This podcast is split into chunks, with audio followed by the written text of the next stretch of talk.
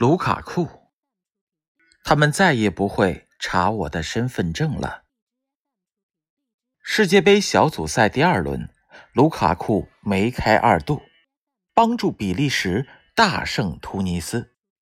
出现只是时间的问题了。两场比赛攻入四球的小魔兽，也与 C 罗在金靴榜上并驾齐驱。你知道卢卡库的现在，但可能并不了解他的过去。在世界杯开赛前，卢卡库亲笔在球星看台上撰文，他深情的回忆自己过去的时光与成长的经历。我至今还记得我们家穷得一无所有的窘境。那时我只有六岁，每天上学时，中午回家吃饭，母亲都会准备相同的食物：面包和牛奶。那时我不懂，现在我猜那大概是我们当时唯一吃得起的东西。有一天回家。我看到母亲一如既往拿出一盒牛奶，但这一次她把什么东西混入了进去，用力的摇了摇，然后把午饭交给我，微笑的看着我，装作一切很好的样子。但我知道，肯定有什么事情发生了。他把水混到了牛奶里。我们没有足够的钱来支撑剩下的这个星期。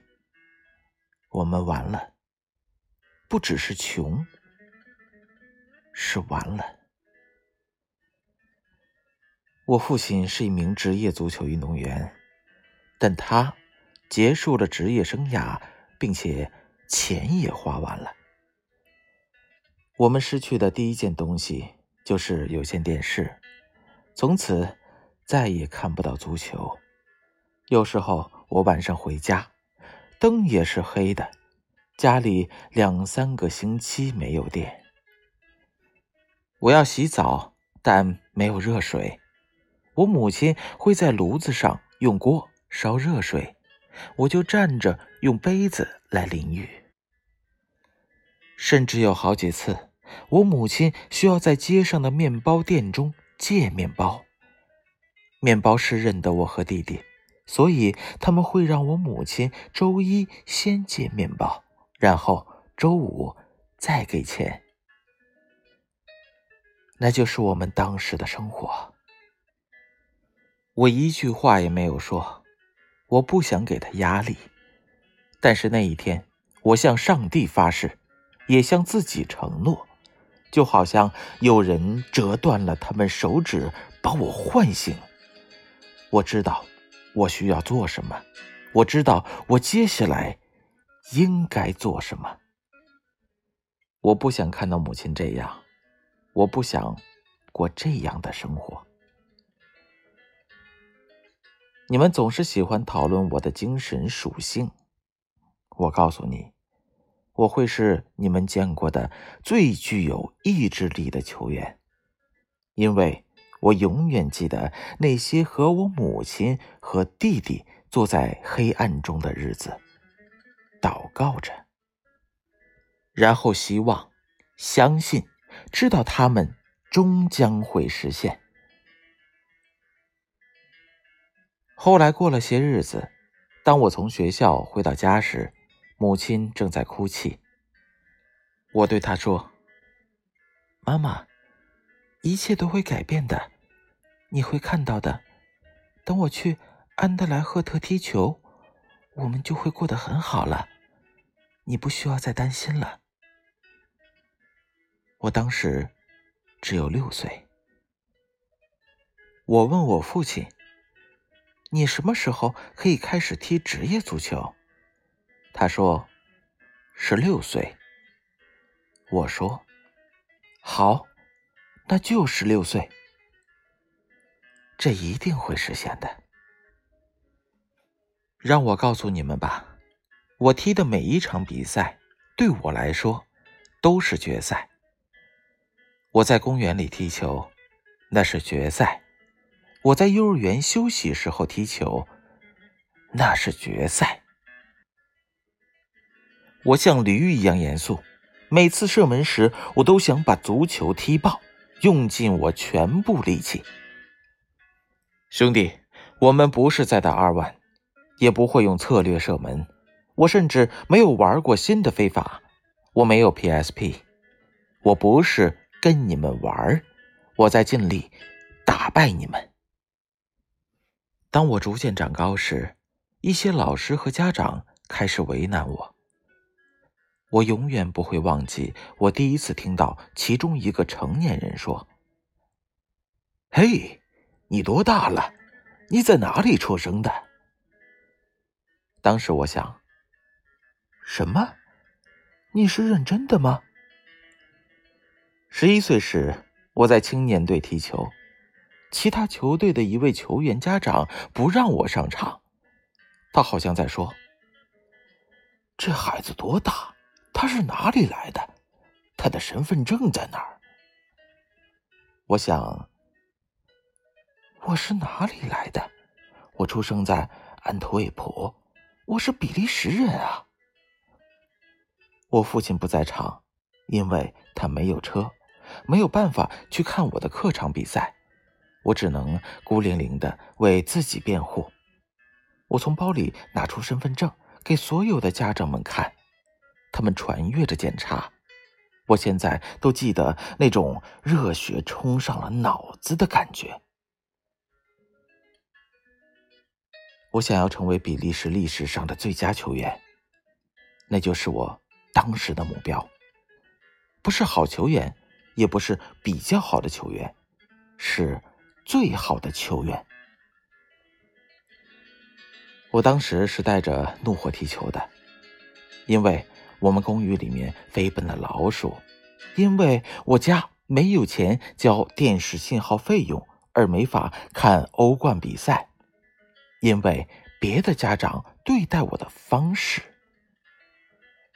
这是我的任务。十二岁的时候，我在三十四场比赛中进了七十六球，所有进球都是穿着我父亲的鞋子进的。有一天，我打电话给外公，他是我生命中最为重要的人之一，他是我回刚果的理由，那是我父亲和母亲的家乡。我跟他说：“我做的非常好。”我进了七十六球，我们赢得了联赛冠军。那些大球队都在注意我。通常我外公都会和我聊聊足球，但那次不同。他说：“嗯，很不错，洛美乌，你能帮我个忙吗？”我说：“没问题呀，外公，什么忙啊？你能帮我？”照顾一下我的女儿吗？拜托了。我当时很困惑。妈妈，我们过得还不错呀。我在想，外公在说什么呢？外公说：“不，答应我，为了我，照顾好我的女儿。”好的，外公。我向你保证，五天后他去世了，我才明白那通电话的意思。想起这些，都会让我非常难过，因为我希望他能够多活四年，见证我为安德莱赫特效力，见证我信守了我的承诺。见证一切都变得越来越好。我告诉我母亲，我会在十六岁的时候实现这个目标。我晚了十一天。二零零九年五月二十四号，季后赛决赛，安德莱赫特和标准烈日，那是我一生中最疯狂的日子。但我们现在往前看一点。因为在赛季开始的时候，我只是在安德莱赫特 U 十九效力，并且教练把我安排在了替补席。我想，如果我一直在 U 十九的替补席上，我要如何在我十六岁那一天签一份职业合同呢？于是我跟教练打了一个赌，我跟他说：“我向你保证，如果你使用我，我会在十二月之前打进二十五个进球。”教练笑了，他真的对我在笑。我说：“让我们打个赌吧。”他说：“好的，但是如果十二月之前你进不了二十五个球，你就要回到替补席上。”我说：“好，但如果我赢了，你要把所有接送球员往返家和训练场的小巴清洗干净。”他说。好，成交。我说，还有一件事，你要每天给我煎薄饼。他说，好。那可能是男人间最傻的赌注了。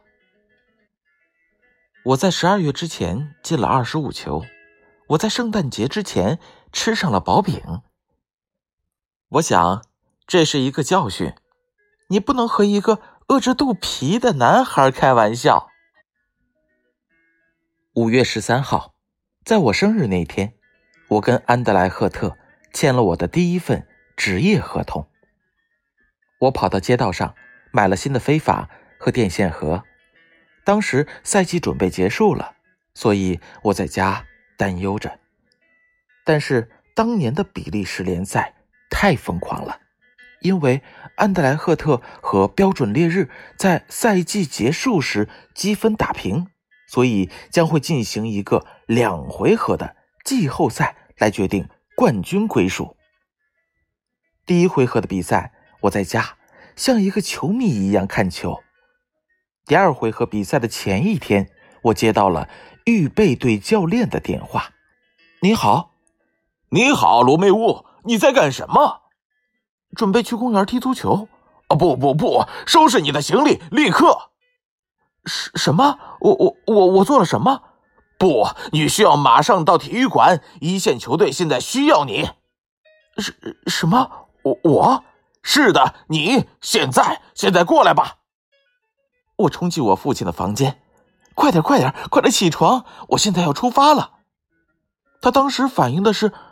呃哦，呃呃呃，什么？去去哪儿？我说，安德莱赫特。我永远不会忘记，当我出现在体育馆，我非常高兴的跑进了更衣室。中备员问我：“小子，你要多少号球衣？”我说：“给我十号吧。”哈哈，我不知道，那时候我可能年少轻狂，无所畏惧。他说：“学院的球员只能拿三十号以上的号码。”我说：“好的，三加六等于九。呃，这是个很酷的数字，那就给我三十六吧。”那晚在酒店，老球员们让我在晚餐时唱一首歌。那时我不记得我选了什么歌，我的头脑在高速的转动。第二天早上。我朋友敲开了我家的门，想找我去踢球。我母亲说：“啊，他去比赛了。”我朋友说：“啊，去比赛了？去哪儿比赛？”我母亲说：“决赛。”我们坐大巴到了体育馆，每个球员走进体育馆都穿着很酷的外套，除了我。我下车的时候穿着一件很糟糕的运动服，电视镜头对准了我的脸。走进更衣室好像三百米，我似乎走了三分钟。当我走进更衣室的那一瞬间，我的电话开始不断的响，每一个人都在电视机上看到了我。我在三分钟内收到了二十五条信息，我的朋友们都开始疯狂了。兄弟，你现在出现在比赛里。罗梅乌，发生了什么呀？你怎么在电视上？我只恢复了我最好的朋友。我说：“兄弟，我不知道我能不能上场，我不知道接下来会发生什么，但是你一定看着电视就好了。”第六十三分钟，教练把我派上了场。我跑进安德莱赫特的球场。那一天，我十六岁零十一天。我们那一天的决赛输了，但是我觉得我自己在天堂中，我实现了我对母亲和外祖父的承诺。那个时刻，我知道我们会越来越好的。接下来的赛季，我还需要完成我在高中的最后一年。同时，我也在踢欧罗巴联赛。我经常要背着大书包去学校，这样我才能赶上下午的飞机。我们几乎赢得了联赛，我也在年度最佳非洲球员评选当中排名第二。真的，太疯狂了！我知道接下来会发生什么，但是我没想到会这么快，几乎。就是一瞬间，所有的媒体都开始关注我，并且给了我许多希望。特别是在国家队当中，因为一些原因，我在国家队的表现并不好，没踢出来。但是，拜托，我才十七岁、十八岁、十九岁。当事情向好的方向发展时，我看到新闻标题是：罗梅乌、卢卡库，比利时前锋。当时没有向好的方向发展时，他们会叫我罗美路卢卡库，刚果血统的比利时前锋。如果你不喜欢我踢球的方式，没关系。但是我出生在这里，我成长在安特卫普、烈日和布鲁塞尔，我梦想着为安德莱赫特效力，我梦想着成为孔帕尼。我是比利时人，我们都是比利时人，我们让这个国家越来越好，对吗？我不知道为什么一些我的祖国的人希望看见我失败，我真的不知道。我去切尔西，却上不了场的时候，他们在嘲笑我；我被租借到了西布朗的时候，他们又在嘲笑我。不过没关系。这些人在我们把水倒进牛奶里的时候不在我身边。如果我一无所有的时候，你们没有跟我在一起，那你们一定不会真正懂我。知道最有趣的是什么吗？当我还是孩子的时候，我有十年看不了欧冠直播，因为家里面没钱付电视费。当我回学校。所有的小孩都在谈论决赛的时候，我根本不知道发生了什么。我还记得2002年，所有孩子都在讨论皇马对阵洛库森的决赛，每个人都说那个天外飞仙。天哪！我只能假装知道他们在聊什么。两周之后，在电脑课上，我的朋友下载了比赛视频，我才看到了齐达内的那一脚射门。那个夏天，我跑到了这个朋友家，见证了罗纳尔多和巴西的世界杯决赛。对我来说，那年世界杯其他比赛的故事，我都是听着学校中的孩子们的讲述才了解的。我还记得2002年，我的球鞋破了个洞，一个大洞。十二年后。我站在了世界杯的赛场上。如今，我要站在又一届的世界杯赛场上了。你们知道吗？这次我将提醒自己享受比赛。生命很短，不应该承受压力和那些戏剧性。人们可以说任何他们想说的话，关于这支球队，关于我，都可以。